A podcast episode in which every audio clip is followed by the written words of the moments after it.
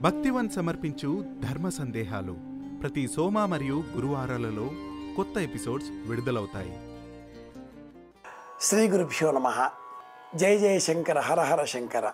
ఈనాటి కాలంలో వాస్తు వాస్తుపరమైనటువంటి సందేహాలు సమాధానాలు సమస్యలు పరిష్కారాలు పరిహార మార్గాలు ఇలాంటివి అనేకం మనకు కనిపిస్తున్నాయి వినిపిస్తున్నాయి.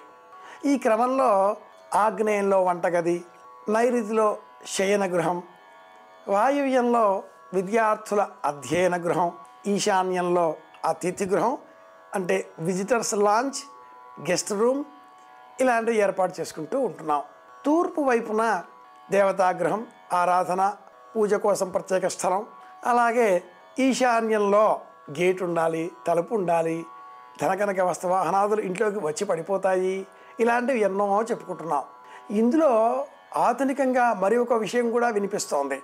ఈశాన్యం వైపు నీటి బిందె నీటి చెంబు నీటి వసతి నీరు ఏర్పాటు చేసుకోవడం. ఎందుకొరకు?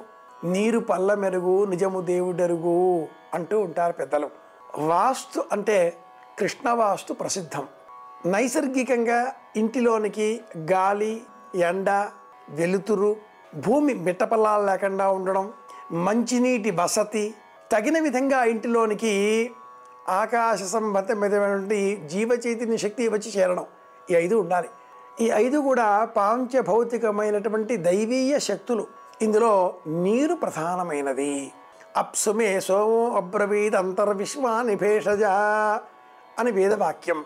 ఆ ప ఇద్వా ఉపేషజీ నీటిలోనే దేవతాశక్తి ఉంటుంది అని కూడా శాస్త్ర ప్రమాణం వేద ప్రమాణం.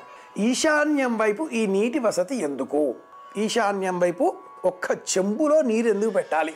ఈశాన్యం వైపు బావి ఉండాలి. ఈశానాధిపదం శివైక ఫలదం అంటూ ఈశాన్య దిగ్భాగంలో నీరు నీటి వసతి చాలా చాలా విలువైనవిగా శాస్త్రం చెబుతుంది. నైరుతి ఎత్తులో ఉండడం ఆ పిదప ఆ నైరుతి ఎత్తులో ఉండేటటువంటి స్లోప్ లేదా ఏటవాలుతనం అంతా కూడా తూర్పు ఈశాన్యం వైపు రావడంతో కాసింత నెమ్మదిగా అది కిందికి ఇలా వస్తుంటుంది? ఇలా వచ్చే ప్రయత్నం చేసే నిమిత్తమే ఇలా వస్తే ఆ నీటి వసతి ఈశాన్యం వైపుగా చేరడంతో దైవీయమైనటువంటి శక్తులు మనకు అనుకూలంగా మారతాయి. భూమి ఆకాశం గాలి వెలుతురు ఈ నాలుగు కూడా నీటితో మిళితమైనప్పుడు మనకు ప్రాణశక్తి ఉత్పన్నమవుతుంది. ఒక విత్తనంలో ఉండే ప్రాణశక్తి బహిర్గతం కావాలి అంటే ఆ విత్తనం పైన కాసింత నీటి బిందువులు అమృతమయంగా చిలకరింపబడాలి. అలాంటిదే ఈశాన్యం వైపున ఉండేటటువంటి ఈ నీటి వసతి.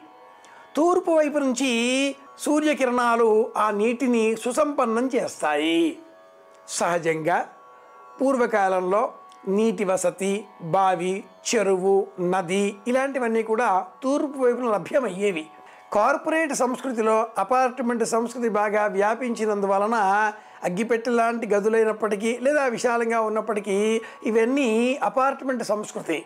కనుక ఈ చిన్న చిన్నపాటి మన అవకాశాలలో అవసరాలలో ఈశాన్యం వైపున నీరు. కనుక ప్రధాన ద్వారం ఈశాన్యం వైపు ఉన్నప్పుడు ఆ తలుపుకి ఉత్తరానికి మధ్య దిగ్భాగంలో ఒక బల్ల టేబుల్ దానిపైన ఒక వస్త్రం ఆ పైన ఒక చెంబు అందులో కాసిని పుష్పాలు. ఇలా ఏ ఇంట్లో అయితే నీటి వసతిని ఏర్పాటు చేస్తారో ఆ ఇంట్లో ఉండే వాళ్ళందరికీ అష్టైశ్వర్యాలు సిద్ధిస్తాయి.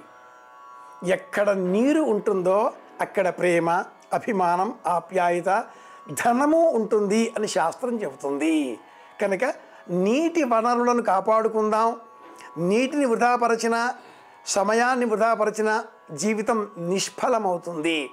నీటిని కాపాడుకుందాం.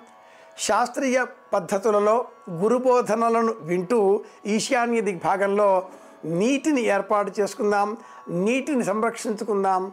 అందరి క్షేమాన్ని కోరుదాం. శుభమస్తు.